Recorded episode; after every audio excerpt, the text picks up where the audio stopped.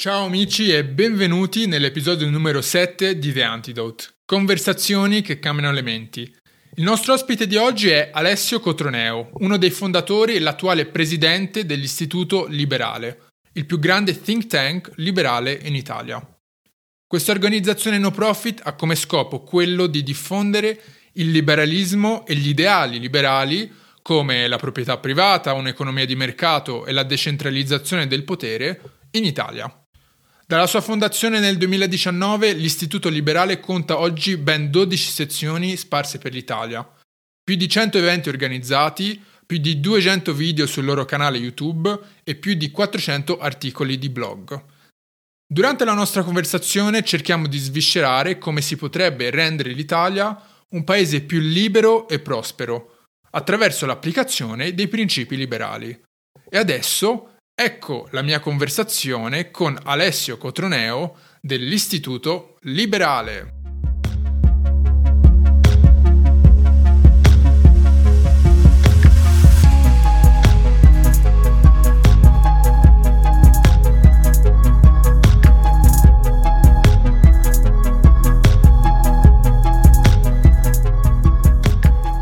Alessio Cotroneo, benvenuto nell'episodio numero 7, siamo all'episodio numero 7 di The Antidote. Grazie mille per essere qua, mi fa molto piacere poter registrare questo episodio con te perché ci sono veramente tanti temi che voglio trattare da tempo e non sapevo con chi farlo e penso che tu sia la persona ideale da questo punto di vista, quindi non vedo l'ora di poter avere questa conversazione. Grazie mille Camilla e non vedo l'ora anch'io e sono sicuro che farai delle domande molto pungenti e molto belle.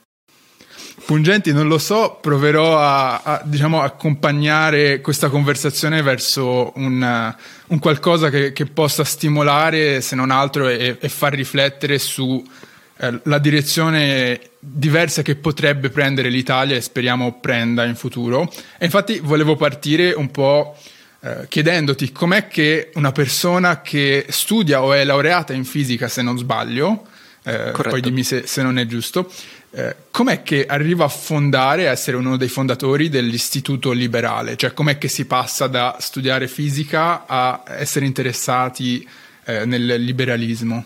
In realtà in tutto ciò c'è una, una, piccola variabile nascosta, ossia che sì, mi sono lavorato in fisica, ma poi sono passato a sistemi complessi, fisica dei sistemi complessi, che riguarda magari anche economia, sociologia, eh, biologia, e avendo anche un quadro un po' più ampio che ti permette di passare da un ambito all'altro, ecco che si arriva anche a guardare meglio la società, meglio, oddio, eh, a guardarla in un modo diverso, non meglio. E questo interesse ce l'ho sempre avuto, nel senso che eh, ho sempre pensato alla società come un qualcosa da guardare in maniera scientifica, come se bisognasse essere un po' un, uno scienziato che mm, si mette lì, fa il suo esperimentino e guarda quali sono i risultati. Poi è vero che questo con gli esseri umani non si può fare, non funziona nello stesso modo, però è anche vero che quando guardiamo il mondo politico, come interagiscono le persone, come vivono tutti i giorni, beh, a quel punto dobbiamo anche utilizzare un criterio che sia perlomeno un po' scientifico. Dobbiamo sentirci delle persone che osservano la realtà senza pregiudizi. E quindi com'è che ho fondato insieme agli altri miei colleghi l'Istituto Liberale? Eh beh, ci siamo trovati attorno al tavolo di un pub e abbiamo detto ok, qui non c'è nessuno che ha una prospettiva come la nostra, nel senso, ehm, certo, noi siamo, se, se uno vuole dirsi scientifico potrebbe dire io non mi definisco in alcun modo, però noi vediamo, diciamo, ci rifacciamo al liberalismo perché riteniamo che sia la corrente più vicina al mondo illuminista, scientifico, diciamo che segue un po' quello che dice la ragione e non quello che vorrebbero ehm, degli intellettuali che si inventano una società da zero come, che ne so, Karl Marx, Rousseau, eh, Foucault. Non, diciamo, siamo un po' contro questa idea del creare una società dal nulla, piuttosto che guardare la società che c'è adesso e cercare di capire come migliorarla, non solo un approccio razionale. Infatti, come dire, la risposta liberale non è una definita dobbiamo arrivare a questa società e basta. No, possiamo avere tanti approcci diversi, infatti litighiamo anche molto fra di noi su quale sia eh, una giusta soluzione a un tema. E quindi abbiamo visto non c'era nessuno che lo faceva e eh, abbiamo capito che il punto di partenza deve essere la cultura. Non potevamo fondare un partito politico perché non aveva senso in quel momento, ah, sia per le risorse, sia perché comunque non, non esiste un elettorato liberale in Italia consapevole di essere liberale. E siamo partiti dal piano più basso, ossia cercare di far scoprire alle persone il liberalismo e far scoprire loro che sono liberali, anche se ancora non lo sanno. Ecco, partendo proprio dall'ultima cosa che hai detto, cos'è il liberalismo? È uguale dire liberale e liberalista? Liber- liberismo e liberalismo sono la stessa cosa? Quindi come definiresti questa corrente di pensiero filosofica e economica e se questi due termini sono uguali perché io spesso ad esempio li confondo? C'è un grandissimo dibattito dietro, ma è un dibattito tutto italiano, nel senso che andiamo a guardare i due grandi pensatori che hanno innescato questo dibattito, erano Luigi Naudi e Benedetto Croce. Cioè, soltanto in Italia esiste la parola liberista. Nel resto del mondo chi si dice liberale non ha dei problemi. Ok, è vero che nel mondo americano la parola liberal significa woke, tutt'altro, ormai. però è già, cioè nel senso se, se, se, se togliamo gli Stati Uniti, eh, tutto il resto del mondo quando dici liberale si capisce benissimo che è quella persona eh, che è favorevole al libero mercato, è favorevole alla, alla, libera iniziativa, ma non solo, liberale non è soltanto economia, è anche libertà politiche, libertà civili, libertà personali, eh, responsabilità personali. Quindi anche lì ehm, non credo che possa esistere una libertà eh, personale senza la libertà economica. Cioè, se io sono libero di um, farmi del male utilizzando delle droghe, devo anche essere libero, quindi responsabile nell'aprire un'impresa e eh, prendermi le batoste se fallisco, prendermi i soldi se la mia impresa va bene.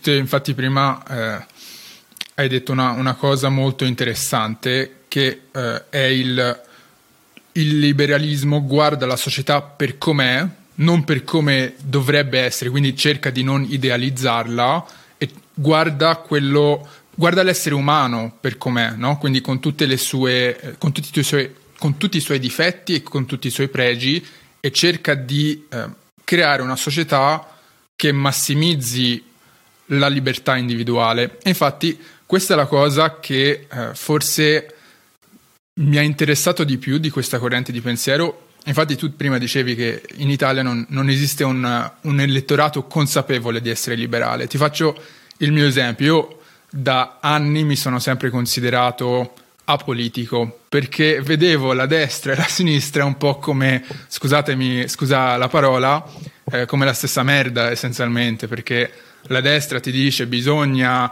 difendere la nostra religione, la nostra cultura, quindi più Stato, la sinistra ti dice bisogna internazionalizzarci, bisogna difendere i lavoratori e quindi più Stato, ma essenzialmente il risultato finale era che eh, mi sentivo controllato, mi sentivo non indipendente di prendere decisioni e sentivo eh, che c'era sempre era la scelta tra la stessa cosa, Le, i motivi erano diversi, ma era una scelta tra la stessa cosa.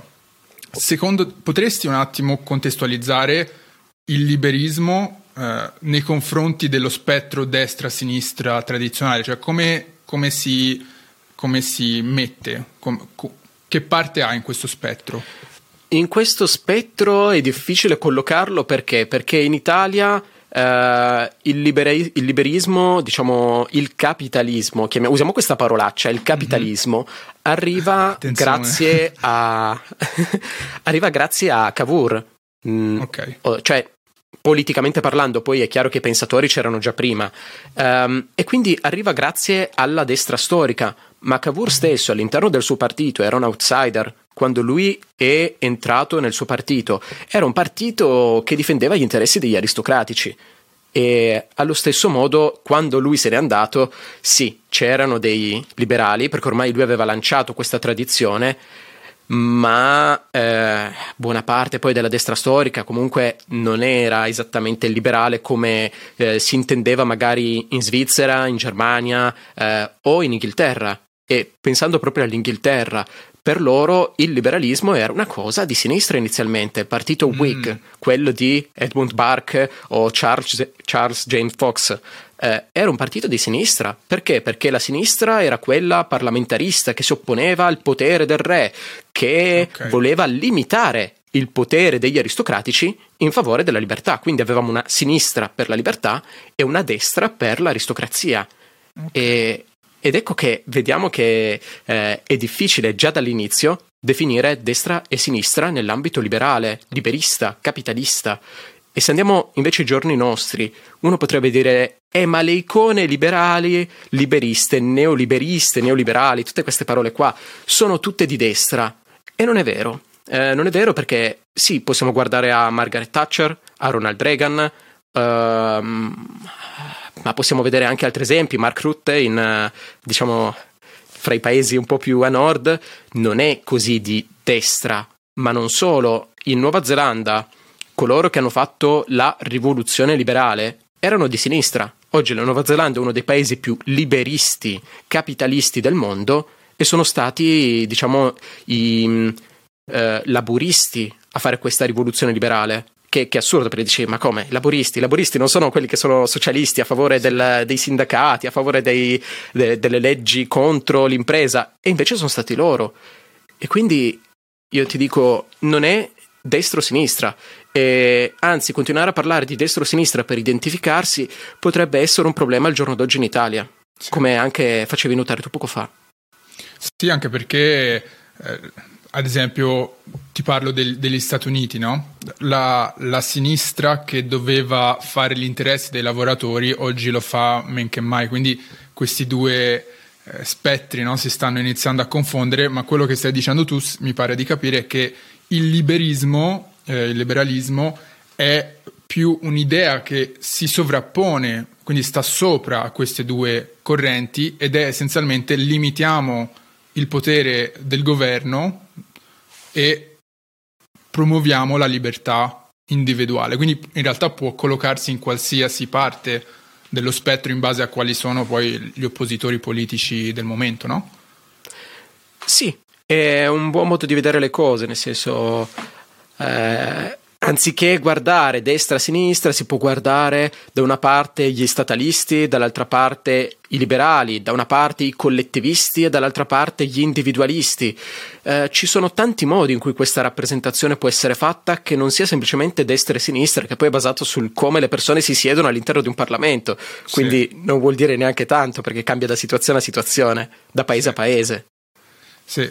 Yeah. E quindi tu hai detto una cosa molto interessante eh, che io non sapevo in realtà, eh, che l'Italia, quindi il paese oggi eh, socialista per, per, eccellenza, in cui il peso burocratico è, è, sempre maggiore, in realtà aveva delle forti correnti di pensiero liberali inizialmente, al, al momento della sua fondazione almeno.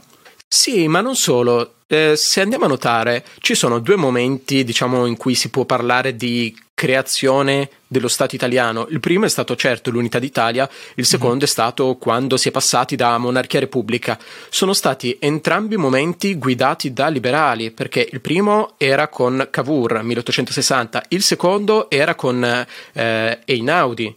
Quindi sono state due figure che hanno traghettato l'Italia in situazioni molto diverse. Guardando al primo, Cavour, che comunque è molto odiato, forse per i motivi sbagliati, perché non si può attribuire a lui, diciamo, quello che purtroppo magari è accaduto in Meridione in molte parti, poi anche lì c'è magari un po' di complottismo, un po' di fantasy per innescare le, l'emotività delle persone, però è anche vero che comunque il Meridione molto spesso è stato dimenticato dai politici freddi burocrati del nord che volevano trattare il sud come se fosse la Germania, cosa che non era.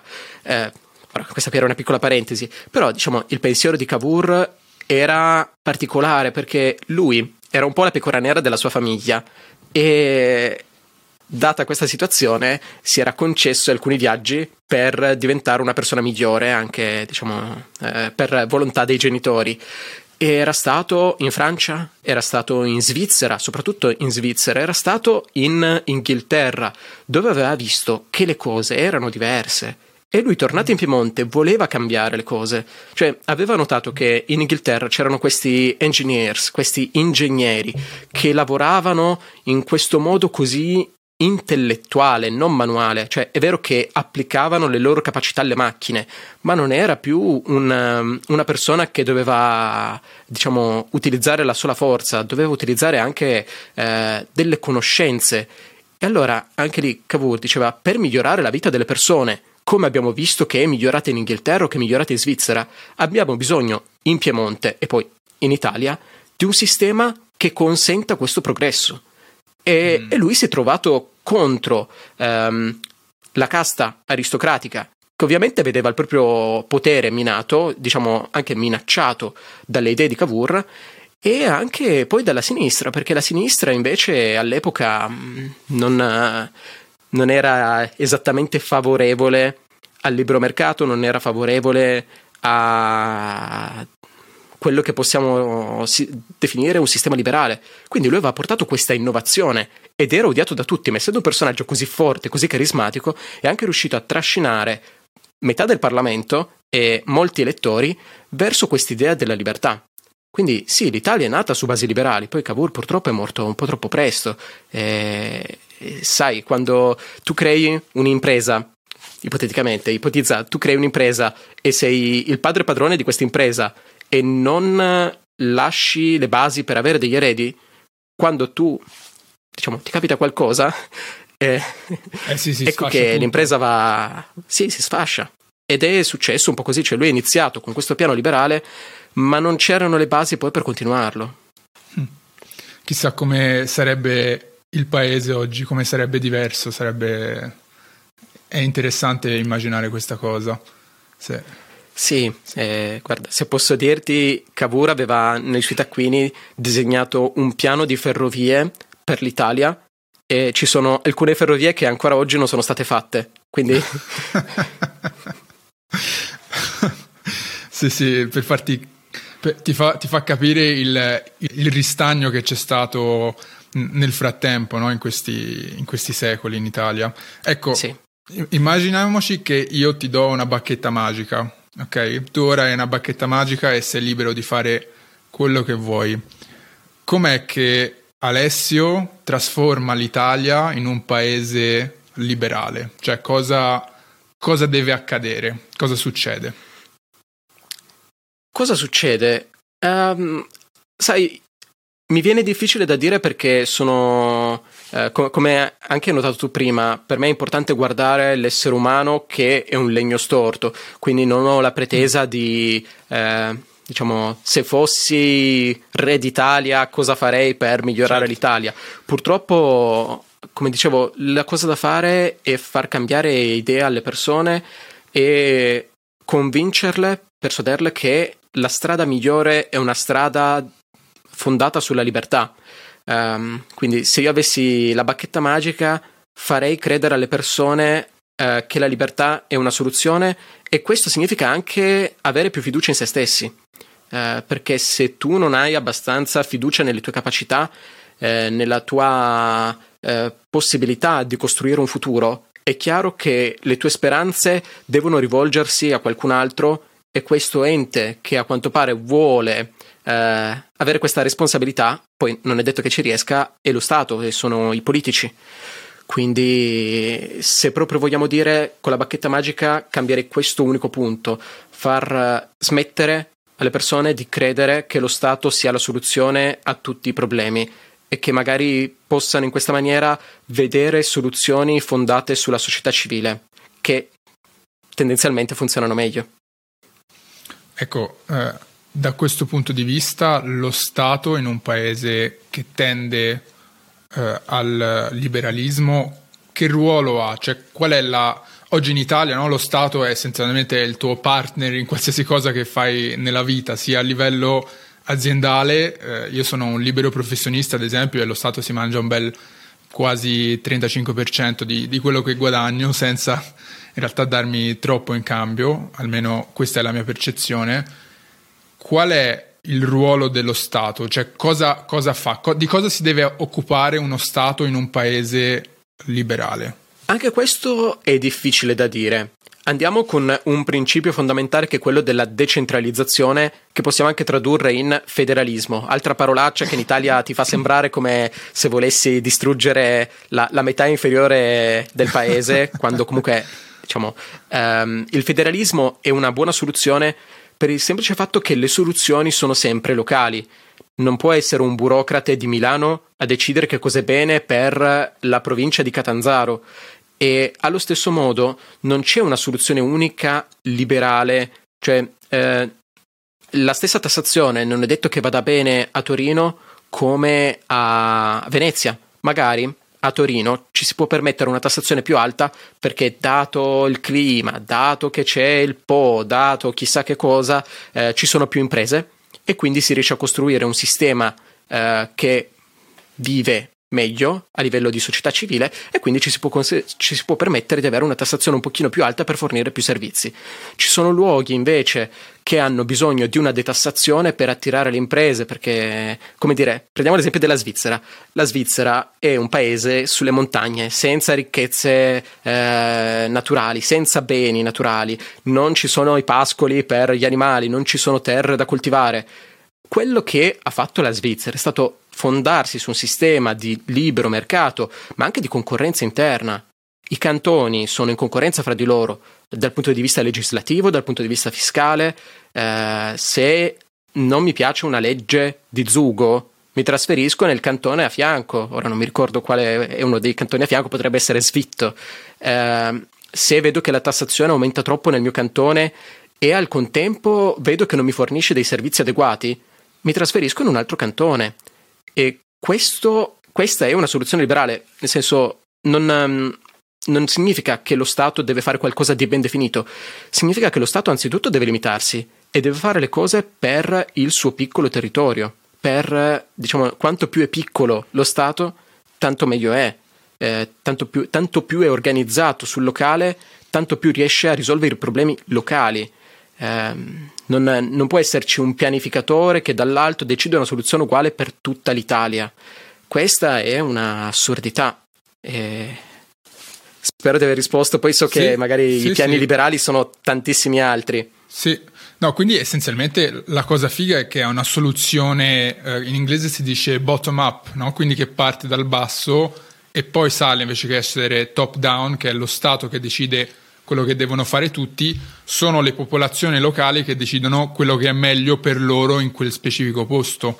E poi l'altra cosa figa è che eh, porta le dinamiche di libero mercato, quindi quello che si può vedere in una competizione tra aziende, ad esempio, eh, a livello statale si potrebbe dire. Quindi se nella mia regione, nel, nella mia città, ci sono delle politiche che eh, non mi piacciono, io posso votare con, in inglese si dice vote with your feet, quindi votare con i miei piedi e votare con il mio portafoglio, essenzialmente portando la mia famiglia, eh, trasferendo la mia casa e la mia azienda da un'altra parte, anche solo nello stesso Stato, ma quindi ho, ho, ho una scelta. Ad esempio ora negli Stati Uniti sta succedendo la stessa cosa con la California, che è diventato essenzialmente una piccola Russia, Unione Sovietica all'interno degli Stati Uniti, e eh, le persone stanno tutti emigrando, eh, specialmente le persone più ricche, che chiaramente hanno più facilità a farlo,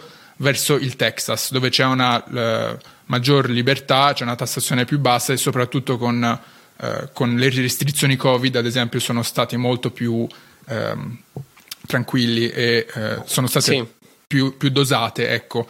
Eh, in Italia con eh, il modello regionale è difficile da fare perché sì, ci sono alcune regioni che hanno più indipendenza, ma poi c'è una forte, forte centralizzazione per cui quello che viene deciso per la Toscana viene deciso anche per il Piemonte, ad esempio. Sì, e questo è un altro dei problemi, è uno dei problemi più gravi, ma anche lì le cose centralizzate tendenzialmente non funzionano bene. Poi ci sono alcune cose che è giusto che eh, magari possa fare uno Stato su questo. Infatti, si può litigare fra liberali per dire sì, eh, sì. le forze armate. Per me è naturale che debbano essere a livello statale, non a livello certo. regionale. Ma quando si parla di cose più, più piccole, eh, devono pensarci gli enti più piccoli. Anche qui il principio della sussidiarietà. Eh, per cui a livello, come dire, quello che possono fare gli individui lo fanno gli individui. Nel momento in cui la società, le persone, nel momento in cui c'è un qualcosa che le persone non riescono a fare, a quel punto ci possono pensare le istituzioni, magari il comune, per dire l'illuminazione delle strade della città. Eh, è una cosa che eh, le, le, persone tendenzialmente non è detto che riescano a fare. Poi magari ci, mi, mi, sorprenderete in qualche maniera e mi direte che eh, c'è una città in cui i cittadini si organizzano e riescono a illuminare, però ecco, diciamo, questo livello, eh, il comune si occupa dell'illuminazione. Poi magari vedi qualcos'altro e dici, eh, ma la strada fra eh, Milano e Bergamo non se ne possono occupare i due comuni. Allora dici, ok, a questo punto c'è un'istituzione ancora più alta che si occupa dei problemi che sono ancora più alti, che riguardano diversi mm. luoghi, quindi la regione. A questo punto si arriva ai problemi che riguardano le regioni e ci pensa lo Stato. Ecco che a poco a poco si arriva a livelli di problemi che riguardano più, molti più territori e che devono essere risolti da organi superiori. Questo è un buon criterio. Sicuramente non ha senso pensare di fatti che Roma possa risolvere i problemi di tutta l'Italia. Ma hai appena tolto una domanda che ti volevo fare, che era la domanda troll da, di, di, Twitter o, o, YouTube, che è ma in uno Stato liberale chi è che costruisce le strade? Di, chi si occupa dei beni comuni? Eh, in generale quello che stai dicendo tu è che in base a dove è localizzato il problema, quindi si va per casi specifici invece che per casi generici, se ne occupa l'ente che eh, è responsabile per quella, quella, parte. Quindi se è un problema localizzato in un comune, se, ne, se, non se ne possono occupare gli individui, ci penserà il comune, se invece è localizzato tra comuni magari se ne occupa la regione, se invece è localizzato più a livello nazionale, a, a quel punto se ne può occupare eh, in un caso di uno Stato federale, la, il governo federale, ecco. Sì, e poi diciamo il problema che tu citi, che la tragedia dei beni comuni è chiaramente un grande problema dal punto di vista dell'economia, della politica, eh, delle scienze sociali e quello che io mi sento di suggerire è di studiare Elinor Ostrom, che ha vinto anche il premio Nobel per la teoria dei beni comuni, per cui propone una soluzione di fatti proprio come quella che tu hai accennato, nel senso andiamo a stabilire dei criteri razionali, sensati, con cui riusciamo ad arrivare alla soluzione migliore. Non esiste una soluzione oggettivamente migliore, caso per caso si valuta. Certo, sì. E passando di nuovo alle domande un po' a troll, chi si occupa del, della sanità in uno Stato liberale. Non è che finiamo come gli Stati Uniti che lasciano le persone morire per strada e che dove la sanità ti costa, obiettivamente costa tanto, ma eh, se non c'è lo Stato, o almeno mi, mi sembra di ricordare che l'idea di uno Stato liberale sia una sanità comunque privatizzata, qual è il modello? Guarda, Anzitutto per smentire la questione degli Stati Uniti nessuno muore per le strade, cioè non siamo più negli anni, non so, 50, dove comunque anche in Italia l'ospedale pubblico se avevi una certa malattia ti faceva morire per strada. Eh, lì, eh, se non sbaglio, chi ha un reddito sotto i 34 mila dollari, potrebbe essere cambiata la cifra, potrebbe essere diversa, no, non mi ricordo bene, adesso indicativamente è quella, chi ha un reddito sotto questa cifra eh, ha la sanità garantita dal, dal, dal governo. Quindi eh, non c'è nessuno che muore senza la copertura sanitaria. Se gli accade qualcosa e non ha l'assicurazione, lì sono eh, affaracci suoi. Diciamo, e anche lì si può decidere se in un sistema serio, liberale, civile, l'assicurazione sanitaria debba essere obbligatoria perché negli Stati Uniti c'è un po' questo dibattito, perché ci sono tante persone che eh, dicono no, no, io l'assicurazione non la voglio fare perché boh, credo di stare bene e non ritengo che sia importante pagarla, preferisco andare a mangiare sushi tutte le sere, mm. eh, che per me è accettabilissimo, cioè mm, tu dai priorità ad altre cose, però è chiaro che eh, nel momento in cui stai male non puoi dire ah no, ma adesso dovete essere voi a pagare per le mie spese. E no, un attimo, la, l'assicurazione c'era. E, però anche lì, diciamo, si può decidere di porre queste assicurazioni obbligatorie. E tornando alla domanda principale, qual è il modello di riferimento? Mi dispiace dirlo, ma è nuovamente la Svizzera, nel senso che in Svizzera c'è un sistema. Accidente ai eh, nostri vicini a nord. Assolutamente, che, che anche lì, guarda, che, che fastidio che quando le persone parlano di liberalismo devono sempre fare riferimento agli Stati Uniti quando l'esempio di liberalismo più grande confina con noi. Cioè, la Svizzera è sconosciuta, la gente sa che esiste, sa che ci sono i milionari, sa che ci sono i ricconi che vanno a sciare eh, o che nascondono i loro patrimoni nei cavò delle, delle banche svizzere, sì. ma non sanno che il paese, diciamo, no, se non più liberale, uno dei cinque paesi più liberali del mondo.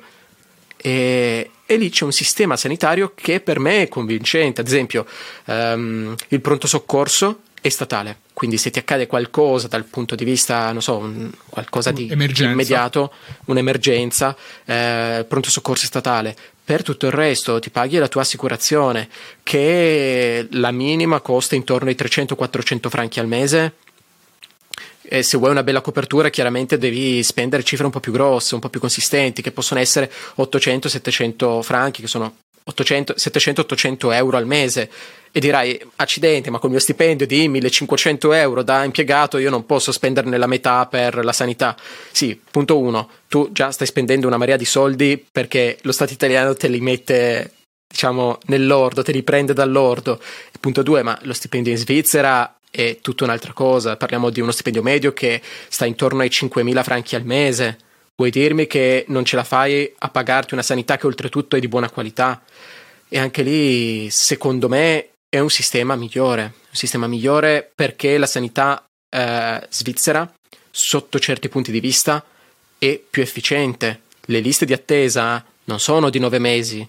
Eh, magari tu hai un problema e ti dicono sì, abbiamo posto fra due settimane. E... Sì. Se tu dici no, ma io ho ancora più urgenza, vorrei farlo prima, probabilmente ti trovano una soluzione.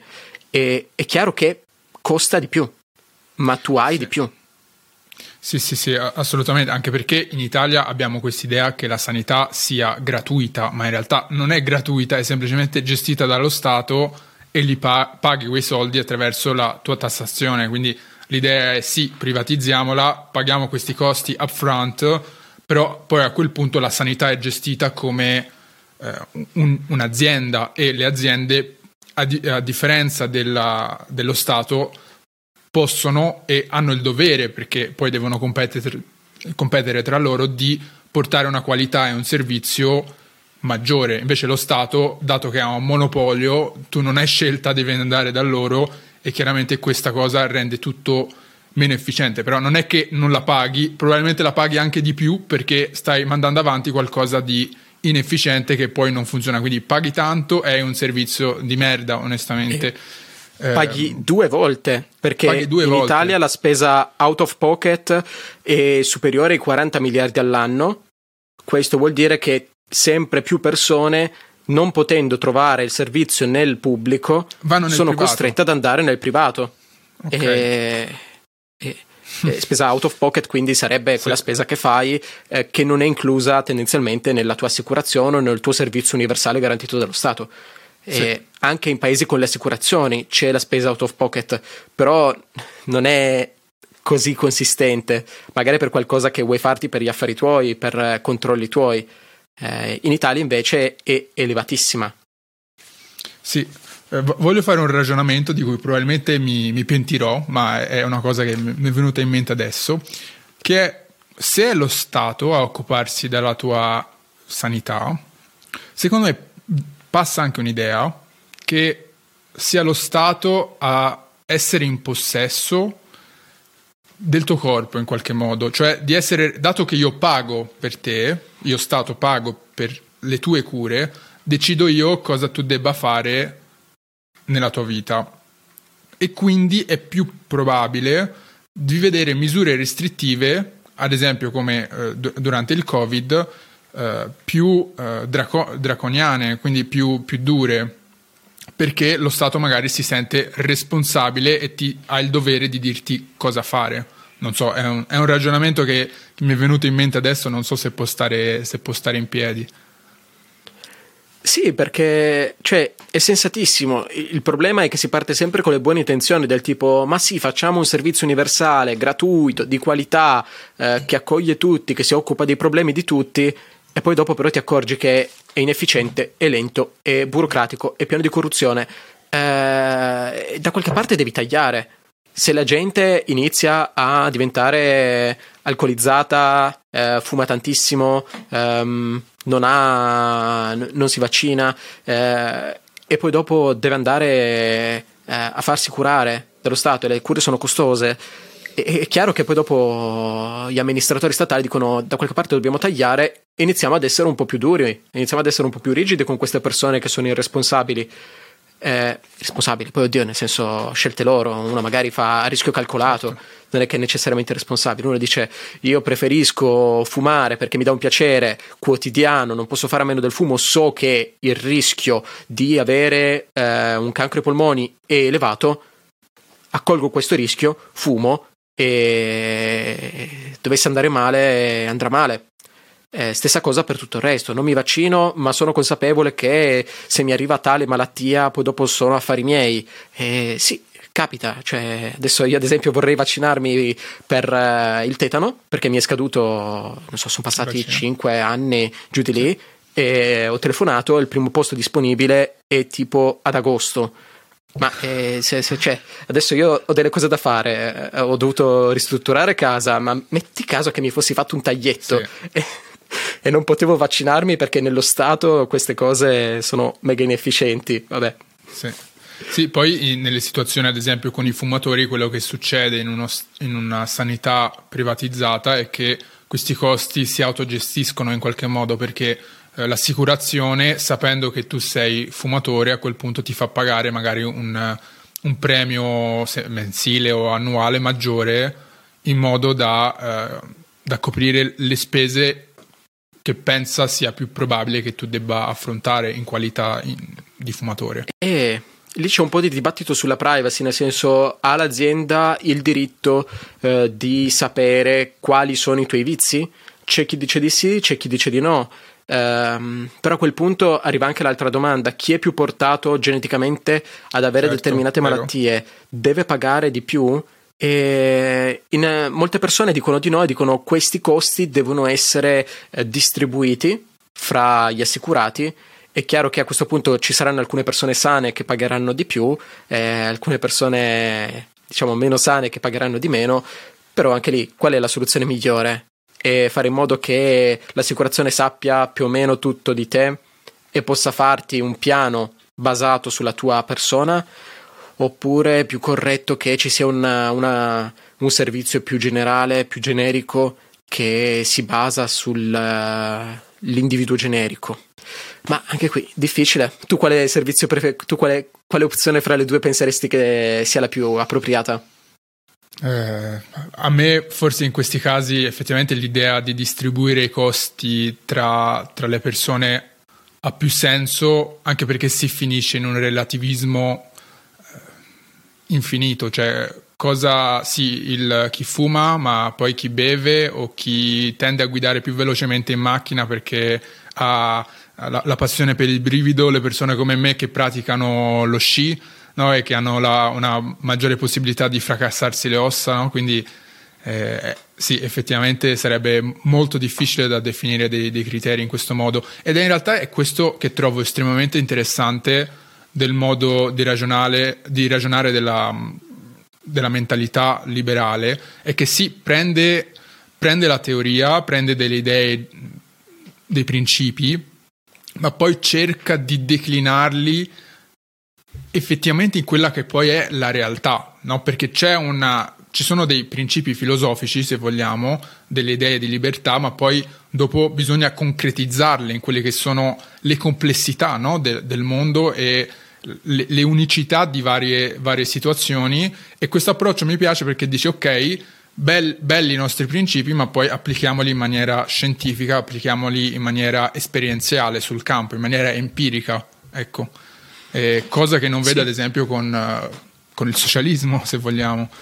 E, ehm, se posso permettermi un appunto politico, um, Letta qualche tempo fa aveva detto che era inaccettabile che eh, si inserisse il gas in un piano energetico nazionale e qualche giorno fa nella pagina, eh, diciamo nel sito internet del PD, eh, è stato inserito come punto programmatico l'aumento della produzione di gas nazionale. Um, questo ora è accaduto con lui, ma non ce l'ho con lui, accade con certo. tutti quanti i politici. Il fatto è che accade perché dietro non ci sono dei principi da applicare, non c'è una teoria da mettere in pratica e quindi non ci può essere coerenza. Eh, l'ha fatto Letta come può averlo fatto Salvini, eh, può averlo fatto Meloni, può averlo fatto Berlusconi, ma tutti i politici anche del passato l'hanno fatto. E il problema è questo, quando tu non hai un ragionamento coerente che ti guida, ehm, non puoi neanche avere una soluzione, cioè soluzioni coerenti. Poi si può anche dire: ah sì, ma da questo ragionamento ci sono due soluzioni discordanti e questo è un conto ma quello è cioè, un caso che può capitare, come, come, dicevamo prima, sul come organizzare la sanità. Eh, c'è chi dice che bisogna difatti eh, avere una distribuzione dei costi rispetto all'individuo generico, c'è chi dice no, dobbiamo farlo personalizzato. È ok, però non è la stessa cosa che dire eh, sì, do- dobbiamo bloccare il gas, è scandaloso che ci sia il gas e poi dopo dire no, il gas va prodotto di più. Queste certo. sono incoerenze che denotano una mancanza di struttura dietro, una struttura del pensiero. Sì. Un'altra domanda sulla struttura, diciamo, di, di, quelli che sono poi i servizi e i bisogni de- sociali. Nello Stato liberale, o almeno portando qualche esempio secondo te rilevante, delle pensioni chi se ne occupa? Perché è un punto spesso eh, citato in Italia no? l'idea che finalmente a 65 anni posso godermi la vita e andare in pensione è comunque qualcosa di fortemente radicato nella società, ma fatto sta che eh, io pago ad esempio un 25% di quello che guadagno all'INPS, eh, quindi il sistema pensionistico italiano è veramente eh, oneroso da questo punto di vista, è gigantesco ed è pesantissimo con la prospettiva effettivamente che eh, le persone della nostra generazione difficilmente, no, al, giorno d'oggi si dice, difficilmente vedranno poi eh, i risultati dei loro contributi che hanno versato. Qual è una possibile alternativa? Una possibile alternativa, e qui diciamo bisogna guardarsi un po' attorno, la possiamo trovare in tanti, ma proprio tanti altri paesi che possono essere, eh, anzi, diciamola così, ci sono dei criteri per definire quando un sistema pensionistico è sostenibile e va bene per il cittadino. Quindi, guardandoci attorno, possiamo usare questi criteri per cercare un sistema pensionistico migliore rispetto a quello attuale. E utilizzando quindi questi criteri, ad esempio quello del Mercer che eh, stabilisce eh, diciamo giudica i sistemi pensionistici di tutto il mondo, possiamo notare che il migliore anzitutto è quello australiano. Ora non mi ricordo se ancora il migliore lo era un paio di anni fa, magari adesso le cose sono un po' cambiate, però insomma era il migliore due anni fa, probabilmente adesso sarà ancora in cima alla lista se, sì, non, sì, sì. se non è lì. E come funziona? Che tu ti accantoni i tuoi contributi in un fondo privato eh, chiaramente versi una quota anche per lo Stato per quelle situazioni in cui, per dire, Tizio ha un incidente sul lavoro all'età di 40 anni, ha versato soltanto 20 anni di contributi, come fa? E, e quello va bene, cioè, è l'eccezione, non è la regola, ma il certo. lavoratore tipico australiano eh, versa i suoi soldi in un conto separato che può essere gestito da un'assicurazione, può essere gestito da una banca, può essere gestito da un gruppo di amici che decidono di mettersi lì e speculare sul mercato. Quindi c'è una mm. totale libertà rispetto alla gestione di questi fondi. E questo è un sistema estremamente di responsabilità individuale. Tu puoi andare in pensione relativamente quando ti pare perché sai che là dietro ci sono dei soldi, magari hai fatto un profilo molto rischioso di investimento ti è andata estremamente bene, ti ritrovi che a una certa età, ehm, prima dei 65 anni, puoi andare in pensione e allora magari ci vai. Mm. Eh, questo può essere un'idea, poi oddio, ci sono, diciamo, nella mentalità liberale ci sono persone molto calviniste, molto, con un'etica del lavoro molto forte, che dicono no, io in pensione non ci voglio andare mai, e quindi a quel punto non, non vanno. Però questo è un sistema uh, vincente perché mette i costi a carico del singolo individuo e non li socializza, perché in Italia c'era anche questa abitudine del socializzare le perdite ed è stato fatto sul sistema pensionistico con le baby pensioni, con i, diciamo, persone che, donne che avevano 15 anni, 6 mesi e un giorno di contributi, uomini che avevano 19 anni, 6 mesi e un giorno di contributi, che sono andati in pensione. Ed è un insulto ai giovani eh, e alle nuove generazioni che invece dovranno lavorare 42 anni, 6 mesi e tot eh, per avere la stessa pensione o persino importi più bassi. Questo è scandaloso sì. e in un sistema privato con controllo statale questo non accade. Possiamo vederlo sì. per dire in Danimarca il sistema di pensioni è privato. Uh, in Cile uh, il sistema di pensioni è passato uh, grazie a Piñera da pubblico a privato a poco a poco e si è visto che è diventato estremamente efficiente. è uno dei migliori. E perché eh, possiamo dire che è un buon esempio perché è stato fatto in un paese povero. Perché uno potrebbe dirmi sì, ok, questo va bene per i paesi ricchi come l'Australia, per la Danimarca, però per un paese povero come funziona? Ecco invece che vediamo che in Cile funziona bene. Mm. Eh, chi versa una quota del proprio stipendio nei fondi assicurativi, eh, nei fondi pensionistici, ehm, ha visto un ritorno medio eh, del 7% ma fatti l'interesse composto del 7% anno dopo anno sì, e vedi che ti fai una bella pensione versando molto poco. Quindi le soluzioni ci sono e bisogna conoscerle per accettarle. Sì. sì, vorrei fare un ragionamento deduttivo a questo punto dalle cose che hai detto. Deduttivo penso sia la, la parola giusta in questo caso. Il liberismo, il liberalismo dice per chi riesce a stare in piedi da solo, che si paghi le proprie cose. Per chi invece ha bisogno, a quel punto subentra una forma, possiamo dire, di, di welfare state, per chi è disabile, per chi ha degli incidenti, per chi eh, è povero e non riesce a coprirsi le proprie spese, però chi riesce a stare in piedi da solo e lavorare, che lo faccia e che abbia la scelta di poter decidere quello che è meglio per lui o lei, no? Quindi nel caso delle pensioni, ad esempio, io ad esempio come persona tendo ad avere un appetito per il rischio maggiore, no? Quindi io alla mia età vorrei poter pagare meno di eh, sistema pensionistico e poter investire più dei miei soldi. Qualcuno dice certo è rischioso, ma io a 25 anni voglio poter decidere di prendere questi rischi magari mi va male e tra dieci anni aumento i miei contributi pensionistici e vorrà dire che quando vado in pensione eh, guadagnerò meno. Però se mi va bene magari vado in pensione molto prima, no? Però io al giorno d'oggi in uno sistema completamente socializzato non ho questa scelta perché devo pagare un, un numero flat, quindi pagare questa somma molto ingente che chiaramente ha un costo opportunità perché io questi soldi non riesco a uh, usarli in un altro modo. Assolutamente, qui eh, mi permetto un appunto e poi aggiungo una curiosità. Il sì. primo appunto è che eh, quando tu hai detto mh, mm, giustamente che lo Stato liberale deve occuparsi di quelle, diciamo, degli ultimi, mentre chi ce la fa deve stare in piedi sulle proprie gambe, verissimo, con l'aggiunta che non bisogna incentivare le persone a mm-hmm. uh, stare in questa categoria degli ultimi. Cioè, quando il welfare è fatto bene, non incentiva i poveri a rimanere poveri, incentiva i poveri a uscire dalla povertà. Ecco che un sistema di welfare state può esistere, ma non mm-hmm. deve semplicemente essere, to, ecco il sussidio perché sei povero. Deve essere qualcosina di più, di ben pensato, di ben ragionato. E seconda cosa, che rispetto a quello che dicevi, eh, che mi è venuto in mente, nei sistemi eh, liberali, pensionistici, quindi a concorrenza, ehm, le quote che vengono versate in questi fondi poi vengono utilizzate per investimenti.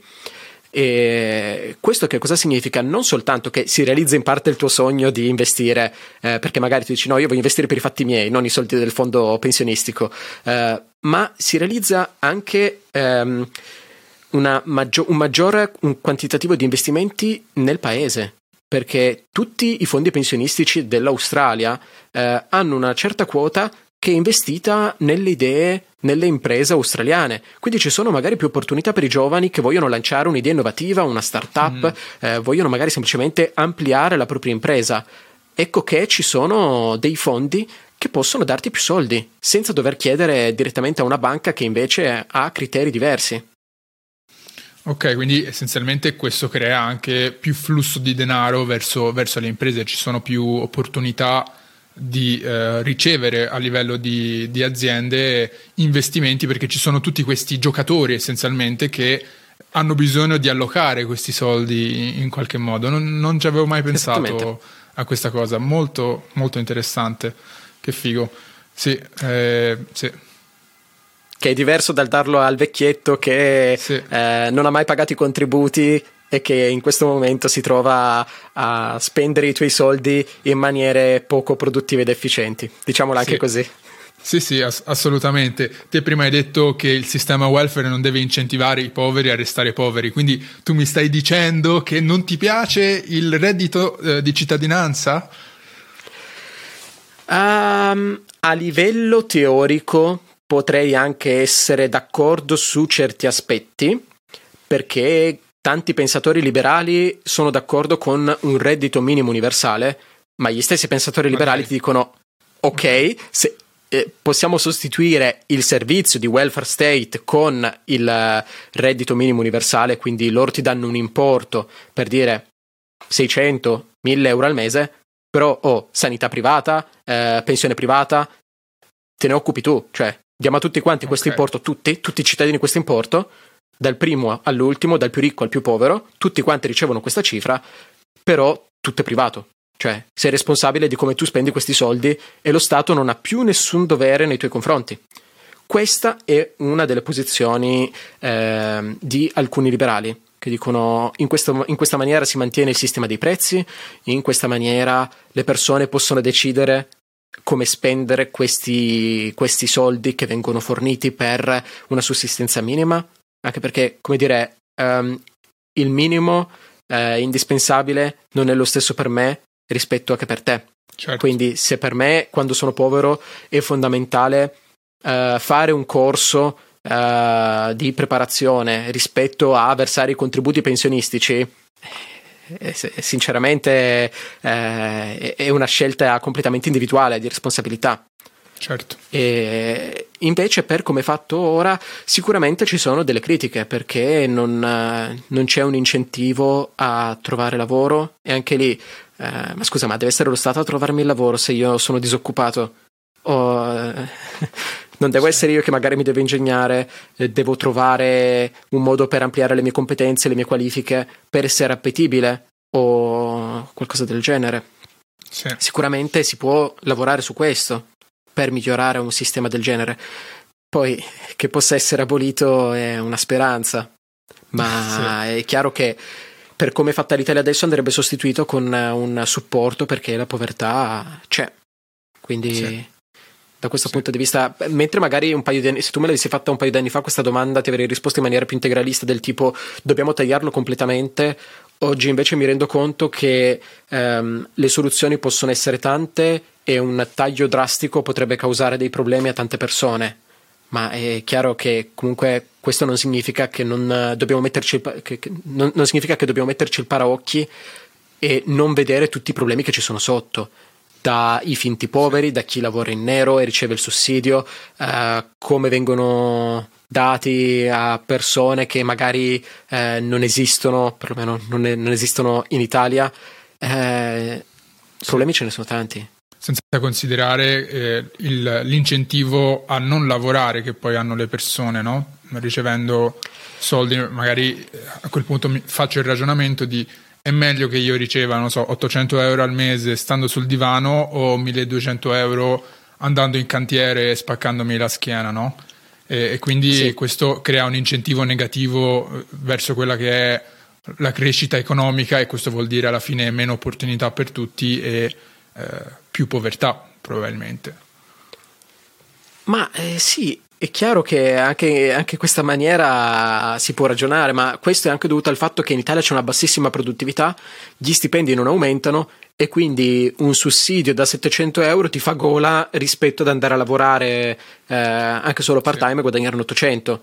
Um, ehm, in Australia c'è una, mm, diciamo, un reddito di disoccupazione che è di 15.000 dollari australiani e um, ho uno zio, un parente lì in Australia che, con, con, cui ho chiacchierato a riguardo e mi diceva eh, ma io per quella cifra cioè, cosa, cosa, ci faccio? Io vado a lavorare e, e sto, cioè, questo, questo, mio parente fa il muratore quindi eh, non è un lavoro incredibilmente bello però lui mi dice faccio il muratore, non lavoro tantissimo, fatico il giusto, quindi anche le qualità magari del lavoro sono diverse lì. Eh, mi dice guadagno intorno ai 50.000 dollari all'anno. Eh, con quei 15.000 chiaramente io non, non, ho alcun incentivo a rimanere a casa perché per quello che voglio fare, per le, gli sfizi nella vita che mi voglio togliere, non mi basterebbero. Quindi mm. magari può esserci un importo, per questo dico, non è che sono contrario in senso assoluto, eh, ha senso che ci sia, eh, pot- potrebbe avere senso, ma deve essere basso, non deve incentivarti a rimanere povero. Sì, sì eh, spostandoci verso altre domande che ti volevo fare, al momento in Italia stiamo avendo vari dibattiti, eh, uno soprattutto ad esempio sulla legalizzazione della cannabis, proprio oggi c'è l'udienza in Corte Costituzionale per vedere se sarà accettato il, il quesito del referendum che poi si dovrebbe avere a, ehm, a primavera e eh, dibattiti simili si stanno avendo sull'eutanasia, qualche anno fa si è, si è avuto su, su, quelli che sono i, i matrimoni i gay, l'adozione. Eh, un dibattito che ancora forse non è stato aperto in maniera importante riguarda eh, la, le armi, che però in altri paesi è già stato affront- è affrontato molto ampiamente. Partendo dai principi liberali, quali sono le, le diciamo, le opinioni, eh, non direi forse mainstream è la parola sbagliata, quali sono le opinioni d- della filosofia liberale su questi aspetti? Su questi aspetti bisogna sempre ricordare che la libertà è legata alla responsabilità. Per cui io mi permetto una critica a chi per tanti anni ha parlato di liberalizzazione della cannabis, cioè, anzi, legalizzazione, perché magari parlassero di liberalizzazione. Ecco, questa è una prima critica. Parlano di legalizzazione, quindi cosa significa? Che ci deve essere lo Stato spacciatore, come diciamo il monopolio di Stato sulla droga? Questo, sinceramente, per me sarebbe un grave problema, però meglio del proibizionismo, mettiamola così. Eh, secondo appunto non si può continuare a mentire alle persone dicendo cose del tipo la cannabis non fa male, eh, la cannabis la utilizzeremo soltanto a scopo terapeutico, ci saranno quelle persone che ne hanno bisogno, cioè non bisogna nascondersi dietro un dito, diciamo le cose come stanno, ci saranno tante persone che la utilizzeranno a scopo medico e ne beneficeranno, ci saranno tante persone che la utilizzeranno male e, e va bene così, perché certo. dobbiamo dare alle persone la libertà a prescindere dalle conseguenze di questa libertà. La libertà non è vera, non è vera libertà se tu ti metti a fare a cercare il pelo nell'uovo nelle conseguenze.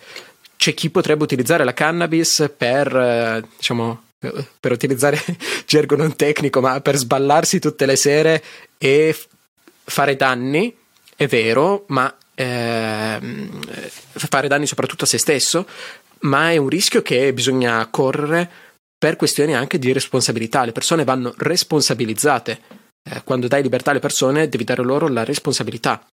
E un messaggio di questo genere, secondo me, passa molto di più perché le persone se ne accorgono che la cannabis non fa bene. Poi, oddio, nel senso, eh, fa, non fa male come la cocaina, non fa male come l'alcol. Certo. Ehm, cioè, non, ci sono tantissime altre cose che sono legali e fanno più male della cannabis. Questo si può dire, però le persone sanno che comunque fa male in un certo livello, non nascondiamoglielo. Sì, sì. Ogni, co- ogni, cosa porta con sé delle, delle, conseguenze negative, sia a livello di, eh, non so, eh, impatto sociale che può avere su alcune persone che magari eh, soffrono di schizofrenia, ad esempio, questo è stato documentato nella letteratura scientifica che se iniziano ad avere un consumo di cannabis importante eh, hanno molta più probabilità poi effettivamente di, di sviluppare sintomi eh, che magari eh, non avrebbero avuto facile accesso a, alla cannabis in altre situazioni, ma, ma, ce l'hanno. Quindi ci sono effettivamente degli impatti sociali potenzialmente negativi, però come per qualsiasi cosa, essenzialmente, no? Sì. Eh, Difatti, anche lì, cioè, eh, il mio messaggio alle persone per dire sì alla legalizzazione barra liberalizzazione della cannabis è è giusto dare alle persone la libertà, non possiamo essere come quei genitori apprensivi che chiudono i figli in una campana di vetro. I figli devono essere, eh, diciamo, liberi di camminare per proprio conto, di vivere le proprie esperienze. Possiamo insegnare loro ad essere indipendenti e a cavarsela da soli, ma non possiamo proteggerli eh, dalle difficoltà del mondo. E, è giusto che le persone possano essere responsabili di sé e possano anche avere accesso a cose che fanno male. Eh, questa è vera libertà. E qui bisogna decidere se eh, si desidera la libertà o se si desidera stare sotto uno stato tiranno che decide che cosa è bene e che cosa è male per te. Non esistono vie di mezzo. Sì, eh, ho sentito un ragionamento molto interessante che mi, mi, ha fatto ridere e mi ha fatto anche riflettere. Eh, diceva, se oggi avessero inventato le macchine sarebbero illegalissime l'idea che puoi prendere un, un, un macchingegno di ferro e lanciarti su una strada a 100 km orari da solo, eh, avresti avuto bisogno di più che la patente de, di controlli sulla tua sanità, sul tuo stato psicofisiologico e sarebbe stato veramente difficile da, da, da avere. Però in realtà il ragionamento è valido perché noi facciamo una cosa pericolosissima e la facciamo tutti i giorni, che è montare in macchina e guidare, che è una delle principali poi ragioni di, di morte ogni anno, però è un costo sociale che siamo disposti a, eh, a collarci perché secondo i principi di libertà individuale e eh, forse è una cosa accettata ormai a livello sociale, accettiamo che ognuno possa prendere la propria macchina, guidare, andare in giro dove vuole, eh, con una remota possibilità di fare fuori qualcuno, di uccidere qualcuno quel giorno. O di uccidere se stesso. O di uccidere se stesso. Sì. Quindi sì, sì, il ragionamento è, è sensato. È, è, chiaro che gli omicidi stradali sono tanti, gli incidenti stradali sono tanti, però non per questo dobbiamo togliere alle persone la possibilità di guidare. sì, sì. Eh, proprio parlando di, di, libertà individuale, volevo farti una domanda eh, più specifica riguardo alla situazione del, del Covid, no? perché ormai da due anni, più di due anni da questa parte eh, per chi ha a cuore una mentalità eh, liberale. Sono stati due anni forse ancora più di sofferenza perché lo Stato effettivamente, che poi sia giustificato o non giustificato, su questo si può dibattere, ma sta di fatto che ha un, un ruolo molto più presente, molto più intrusivo nella vita di, di ciascuno, eh, con misure come il lockdown, il Green Pass eh, e tante, tante altre cose che sono successe in questi due anni. Ecco, da, so che l'Istituto Liberale di per sé, dato che appunto non è un, movime, un movimento, un partito, ma eh, e poi eh, so che on, ci sono delle posizioni molto diverse proprio anche all'interno della mentalità liberale, non, quindi non ha portato una posizione ufficiale, quindi non è una richiesta di una posizione ufficiale quanto di una tua opinione personale riguardo a questi, queste misure, quindi magari anche più il Green Pass nello specifico, visto proprio da un'ottica eh, liberale, perché io stesso ho avuto delle opinioni dentro di me molto cost- contrastanti che sono andati proprio a momenti, quindi a momenti mi sentivo leggermente favorevole, a momenti completamente no, è stato molto difficile ragionarci il criterio giusto per eh, analizzare queste situazioni è noi stiamo concedendo della libertà per eh, un qualcosa, quindi diciamo possiamo dire sicurezza, eh, benessere collettivo, ehm, anche soltanto consistenza del sistema sanitario. E a questo punto però bisogna portare delle prove, nel senso se tu Uh, burocrate, amministratore statale, vuoi togliere delle libertà, devi giustificarle e devi giustificarle molto bene. Non basta il principio di precauzione, perché se andassimo col principio di precauzione dovremmo impedire alle persone di uscire di casa e non solo, anche sì. di possedere eh, oggetti contundenti all'interno della casa. Quindi non, non, ha senso. Dobbiamo andare secondo un principio anche di costi-benefici, cioè.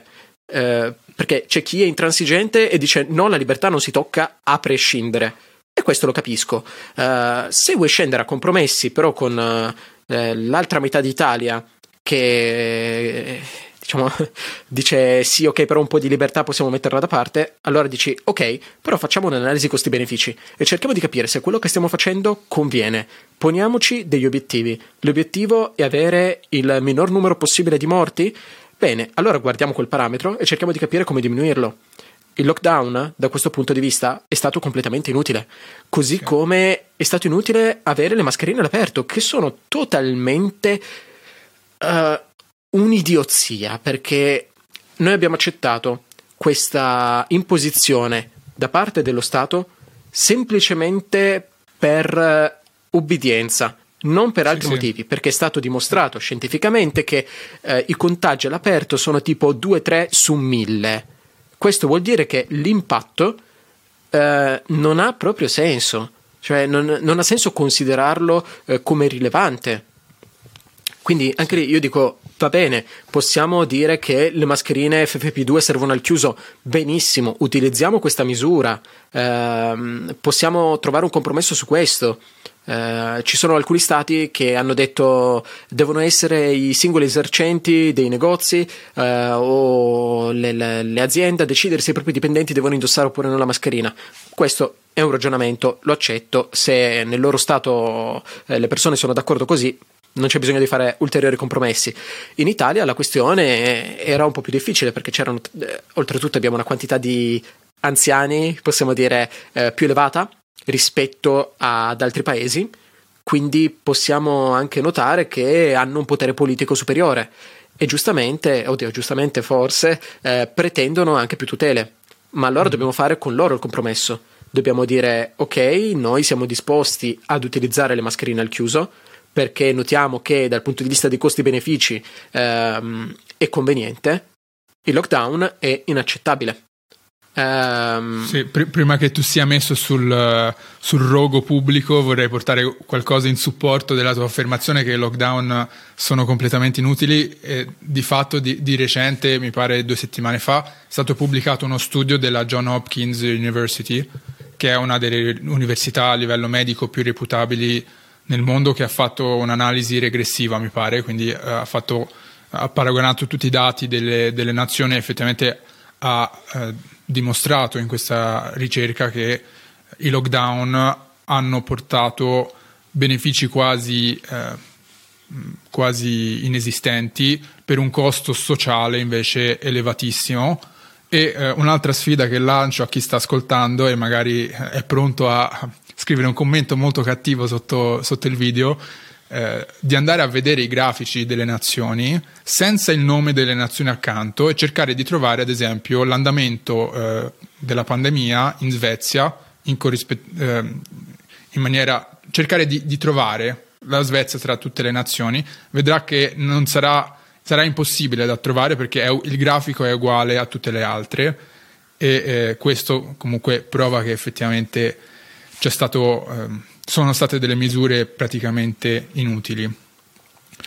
Eh, sì. Ma per aggiungere un dato, um, se non erro, alcune stime di un anno fa dicevano che l'impatto del lockdown ha migliorato la situazione del 10-15%, um, che visto così può sembrare anche allettante, ma come dici tu ha creato dei disagi sociali non indifferenti, dei disagi economici non indifferenti, ma soprattutto possiamo anche guardare alla questione della salute da un punto di vista psicologico, perché la salute fisica non è l'unica cosa che conta e i lockdown no. hanno di- distrutto la salute psicologica, il benessere psicologico di milioni di persone in Italia e questo è un primo punto sempre dal punto di vista sanitario che dovremmo considerare.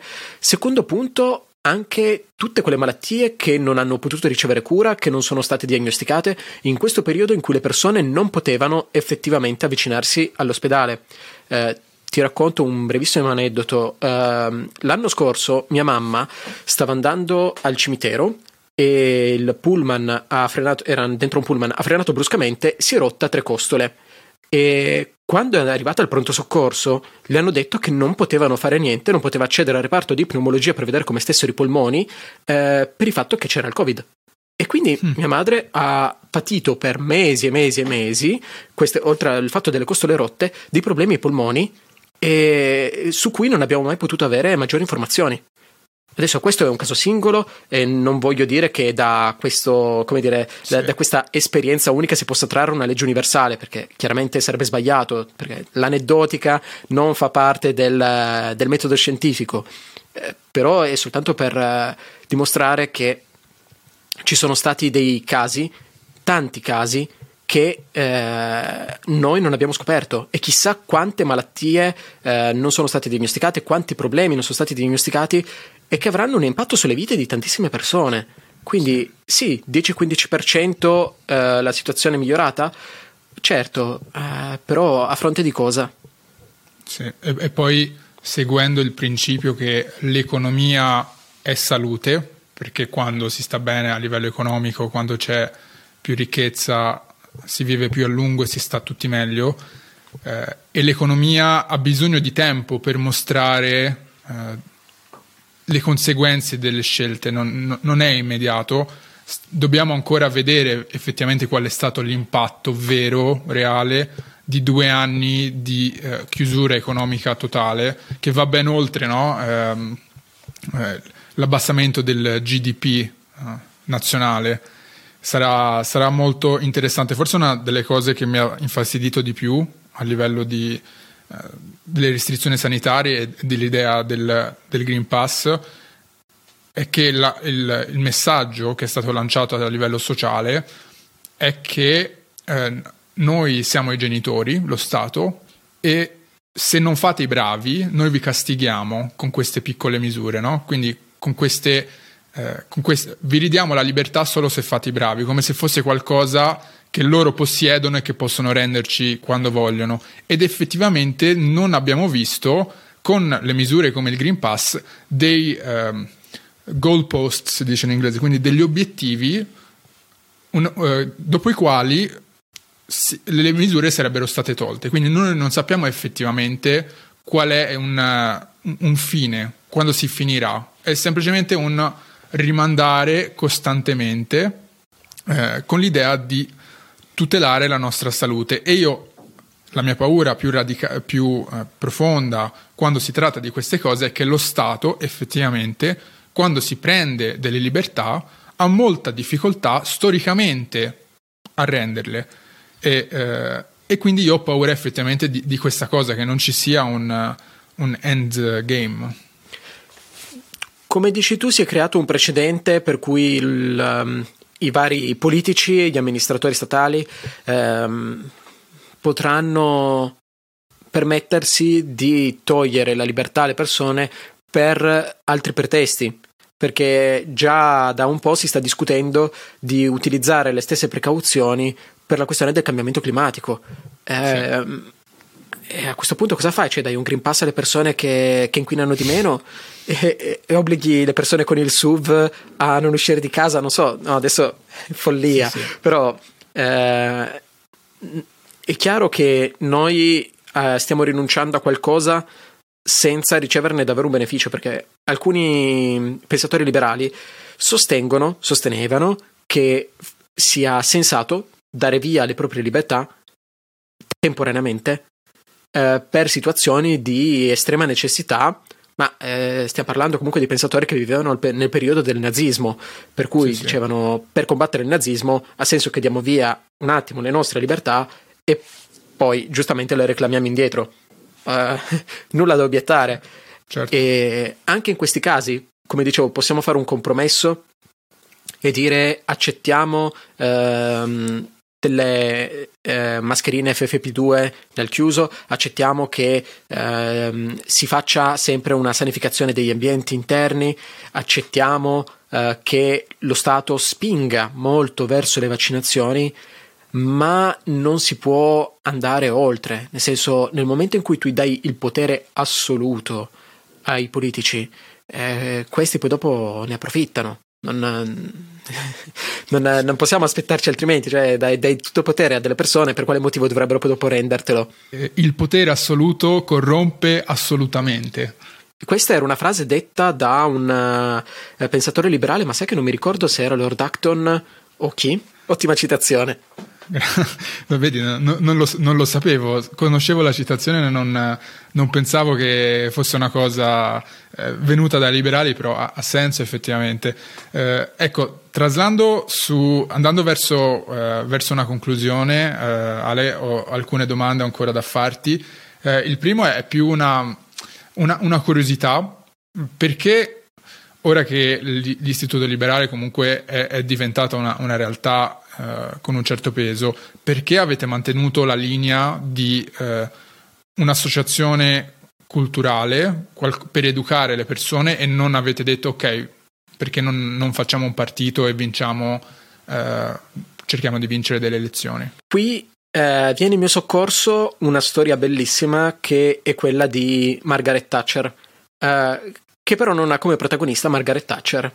Siamo nel 1945, Anthony Fisher, eroe della guerra in, in Inghilterra, eh, che aveva partecipato alla battaglia d'Inghilterra contro la Luftwaffe, che aveva visto suo fratello morire eh, nella stessa battaglia, ehm, legge un libro di Hayek, La via della schiavitù, e si preoccupa per la situazione politica in Inghilterra perché nota che dopo la guerra i politici si sono tenuti il potere che avevano acquisito eh, mm. per, diciamo, in via temporanea eh, durante, durante, la guerra e eh, va da Hayek e gli dice ho letto il suo libro, vorrei eh, insieme a lei costruire un piano politico per affrontare i socialisti che stanno diventando troppo potenti qui. Hayek eh, gli dice guardi il suo piano è bello, eh, mi commuove, sono felice che lei venga da me dopo aver letto il mio libro, però non funzionerà. Perché? Perché i politici sono come tappi di sughero nel fiume. Eh, quello che possiamo fare noi è essere la corrente di questo fiume, ma non possiamo pensare di diventare i tappi di sughero e andare controcorrente. Mm-hmm. Allora, eh, Fisher, Anthony Fisher, se ne va un po' deluso da, da, questo confronto con Hayek perché dice accidenti, il massimo pensatore liberale che abbiamo attualmente in Inghilterra mi dice una cosa del genere vuol dire che proprio non c'è speranza. Eh, diventa un grande imprenditore, eh, fa i milioni, torna da Hayek e dice bene adesso sono, sono ricco eh, possiamo fare quello che dicevi, possiamo essere la corrente che guiderà i politici eh, verso la direzione che noi vogliamo. Eh, ovviamente non, non, in senso cattivo, non è che voleva fare una loggia massonica per governare tutte le cose dall'alto, fare le trame. Sì, eh, sì. Quello che intendeva era eh, fare cultura, quindi bottom up. Eh, hanno aperto l'Institute of Economic Affairs in, uh, in Inghilterra che ha fatto divulgazione culturale. Giorno dopo giorno intellettuali, artisti, eh, giornalisti non facevano altro che ritrovarsi per eh, capire come diffondere al meglio il liberalismo e ci sono riusciti. Il fatto è che ci hanno messo vent'anni Uh, perché dal 1945 che si sono incontrati per la prima volta, uh, forse 1946, Hayek e Fischer, poi sono passati dieci anni circa dalla fondazione del, del loro istituto, poi sono passati altri vent'anni, circa dal 55 al 75, per eh, eleggere Thatcher come leader del partito conservatore eh, nel Regno Unito. Quindi ci sono voluti vent'anni di lavoro. E quando Margaret Thatcher a una conferenza eh, diciamo, un congresso del Partito Conservatore eh, fece il suo più bel discorso iniziale, possiamo dire, prese in mano un libro di Hayek e disse This is what we believe. Questo è ciò in cui noi crediamo. E questo è stato un cambiamento Uh, incredibile perché nel giro di vent'anni un partito che si era ormai adagiato su posizioni uh, socialiste, possiamo dire, ha ritrovato l'infa vitale e ha riscoperto la libertà. Eh, nel 1979 poi Margaret Thatcher vince le elezioni e il resto è storia perché l'Inghilterra è diventato un, il Regno Unito è diventato un paese potentissimo grazie a tutte le riforme di Margaret Thatcher. Poi si può dire, si può obiettare su certi punti, ma eh, certo. come Nessuno dire, è perfetto. sì, nessuno è perfetto. Però questa è la storia. E quindi perché l'Istituto Liberale continua a puntare sulla cultura eh, o su questa strategia? Questa è la spiegazione, perché sappiamo che la politica non funziona, non possiamo cambiare le persone eh, dall'alto, dobbiamo puntare dal basso, far scoprire loro di essere liberali e così saranno loro a cambiare l'Italia. Proprio l'approccio liberale per eccellenza, si punta sugli individui e poi sarà la somma di, di persone a, a cambiare, a portare il cambiamento. Sì. Fantastico, risposta eccezionale, ti sei arrangiato perfettamente, devo dire. Eh, quali, per una persona che non sapeva di essere liberale e che vuole iniziare a scoprire quella che è la, la corrente di pensiero la, e, la, e, la, filosofia, quali libri eh, suggeriresti come punti di partenza e diciamo deep dive, quindi un tuffo nel profondo in questa, in questa corrente di pensiero? Um, non suggerirei un tuffo nel profondo uh, perché ci vuole tempo per digerire le idee liberali. Io stesso ci ho messo tanti anni, ehm, nel senso accettavo i principi ma non ne accettavo le conseguenze eh, a livello di programma politico. Quindi capisco che eh, non si possa essere illuminati all'improvviso eh, sulla via di Damasco, convertirsi e dedicare la propria vita mm. al liberalismo. Quello che posso consigliare è, eh, anzitutto, dipende da che genere di lettore sei perché se ti piacciono di più, diciamo se, se non ti piace tanto la saggistica, ci sono soluzioni anche in quel caso. Eh, io consiglio tantissimo a chi odia leggere saggi di leggere Ayn Rand, che ehm, è stata una scrittrice, una filosofa incredibile. Eh, poi, oddio, c'è, c'è, chi ha da dire anche sul suo modo di scrivere, sul suo modo di pensare. Però... La scrittrice di Atlas Shrugged, no? Esattamente. Okay. Che la, in italiano La rivolta di Atlante qualcosa del genere, eh, se no anche La Fonte Meravigliosa, che sono libri molto belli, ma che cosa servono? Servono a darti un'idea di come pensa un individualista, nel senso non una persona che vuole il male degli altri e che è disposta a fare del male agli altri per beneficio sì, proprio. Non un egoista, un individualista. E no, e invece perché Ayn Rand reclama l'uso della parola egoista ah, sì? e dice okay. e, e, parla di, di, egoismo etico, diciamo di, di, un egoismo buono, dice l'egoista per, per Ayn Rand è colui che fa del bene a se stesso senza fare male agli altri, che quindi pensa sempre a se stesso. Eh, che è capace però di rispettare gli altri sé, cioè eh, è un individuo che vuole il bene per la propria individualità, ma che al contempo rispetta le individualità degli altri. Eh, poi è chiaro che invece quando dice egoista pensi a qualcos'altro, però è certo. rendere una persona particolare. Se ti piace leggere qualcosa di pop, eh, diciamo di stare sul pezzo, eh, ci sono grandi autori come Matt Ridley, di cui consiglio Un ottimista razionale, che è un libro bellissimo per capire che le cose non vanno male, un po' come Factfulness. Sì. Uh, è un libro. Eh, quello, Matt Ridley ci insegna che il progresso c'è, ma dobbiamo crederci. Che questo progresso non, è, non bisogna darlo per scontato, ma deriva dalla libera iniziativa, eh, dall'intraprendenza delle persone, dal libero mercato, dalla cooperazione. E sicuramente non può arrivare dallo Stato.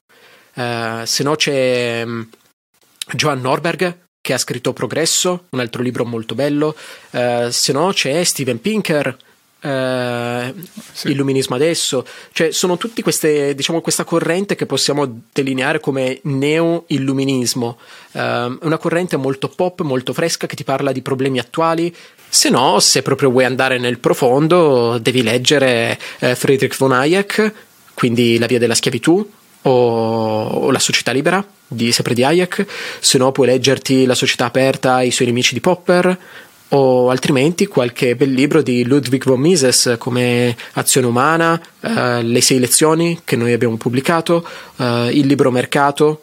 E, insomma, ce ne sono tanti, è chiaro che dipende da quanto vuoi andare nel profondo. Sì, eh, tra l'altro per chi ci sta ascoltando c'è una lista di libri eccezionali e tantissime risorse sul vostro sito di Istituto Liberale che mi assicurerò di, mh, di linkare nella descrizione del video perché potete trovare tutti i libri lì che sono per, farvi una cultura e, ed è anche un modo per dare supporto, immagino, a, finanziario all'istituto e chiaramente eh, siete, siete, tutti volontari ma in qualche modo dovete finanziarvi. Grazie, però guarda, i nostri libri sul nostro sito sono anche scaricabili gratuitamente in PDF, okay. quindi... No, no, bene, Nel caso... fatto bene a, chiari- a chiarirlo, sì, sì. Eh, guarda, l- solitamente l'ultima domanda che faccio sempre sul podcast è quali consigli daresti ai giovani? Però dato che siamo entrambi giovani, entrambi coetanei, ti chiedo quali, eh, quale invito o hai, hai, qualcosa da dire alla nostra generazione, ai nostri coetanei? Hai un, uno stimolo da dare? Sì, um, mi è capitato di partecipare a una conferenza qualche tempo fa in cui c'erano altri ragazzi della, della nostra età e mm, uno di loro, molto di sinistra, diceva che i giovani eh, oggi sono in grande crisi perché lo Stato non dà più loro una direzione, non dice più loro cosa devono fare, non li aiuta abbastanza.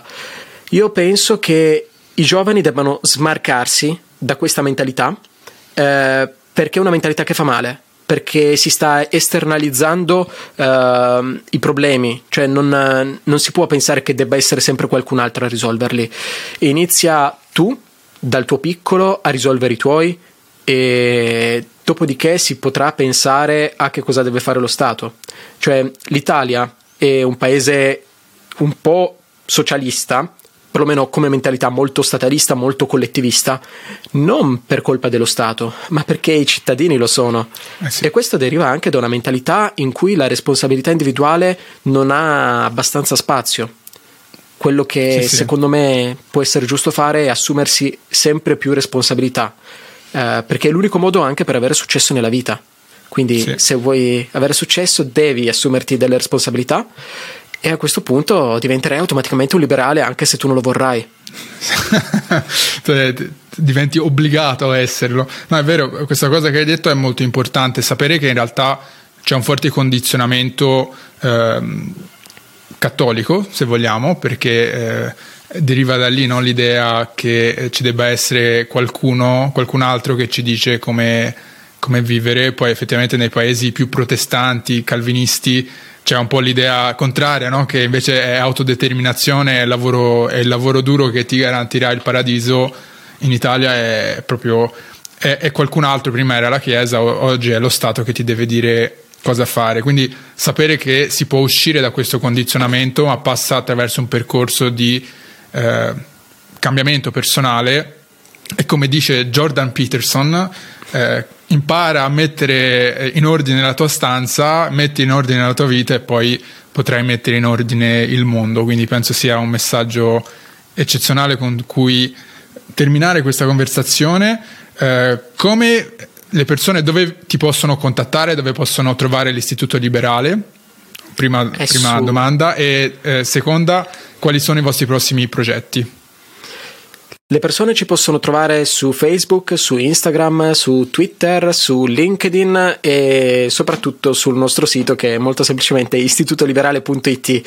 Eh, lì ci possono contattare, ci possono scrivere, ci possono dire che le nostre idee sono sbagliate, quello che vogliono. Noi di tanto in tanto rispondiamo.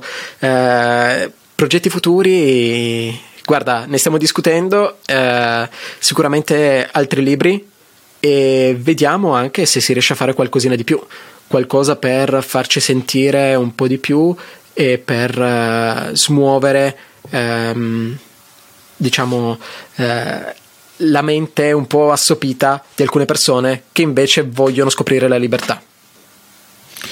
Fantastico, fantastico, hai chiuso proprio in bellezza, quindi grazie mille Alessio per essere venuto qua, per aver dedicato il tuo tempo e spero che chi ha ascoltato e chi ci ha dato l'onore del suo tempo abbia trovato questa conversazione stimolante e soprattutto l'abbia affrontata con una mentalità aperta perché penso che eh, ce ne sia veramente bisogno per andare verso un paese più, eh, dove ci sono più opportunità, eh, dove l'individuo non è più messo in secondo piano. E grazie a te per l'invito, per la chiacchierata, perché è stata interessante. Belle domande, soprattutto. Ah, grazie, questo è un complimento, eh, è, è, mi fa molto piacere perché ci dedico del tempo, ecco. Grazie Ale, grazie alla prossima. Ciao amici e grazie per aver ascoltato questo episodio fino in fondo. Se questa conversazione ti è piaciuta, ricordati di condividerla con qualcun altro che potrebbe apprezzarla. Ricordati anche di iscriverti al canale del podcast per aiutarci a crescere e raggiungere sempre più persone con queste conversazioni che cambiano le menti. Grazie, ci vediamo alla prossima.